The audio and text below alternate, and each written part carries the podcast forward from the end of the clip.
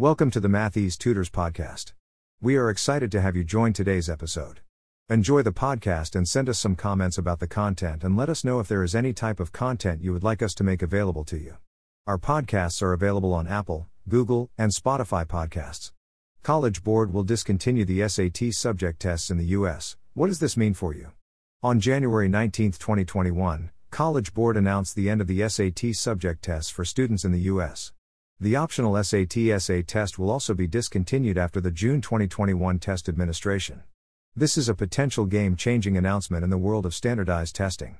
This change will probably lead to some confusion and questions about the reasons for this radical change. Some of the questions you may have could be Why is College Board discontinuing the SAT subject tests? What should I do if I have already taken the subject test or plan to take any of the subject tests in the future? Why did they make this decision? And how does this change affect me? Keep reading for answers to these questions and many more. Why did the College Board decide to discontinue the SAT subject tests? According to the College Board, the SAT subject tests are used internationally for other purposes, so they will administer the test internationally up to the June administration dates, and the expanded reach of the AP exams and the widespread availability means the subject tests are no longer necessary for students to show what they know. With the changing requirements for admission to school because of the COVID 19 pandemic, Several schools have relaxed their SAT requirements, which means fewer students are registering for the SAT subject tests. What should I do if I have already signed up for the subject test?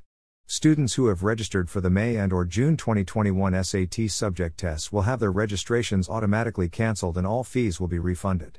If you were planning to submit any subject test scores, please contact the colleges directly for alternate options to strengthen your application. For international students, students outside the US, you will be allowed to take the tests in May and June 2001. Check with the colleges you plan to apply for information on options to the subject test. Thank you for joining us in today's podcast. We hope you found the content useful and enlightening. Let us know your thoughts about what we have shared. Have a blessed day and we look forward to sharing with you again soon. Our podcasts are available on Apple, Google, and Spotify podcasts.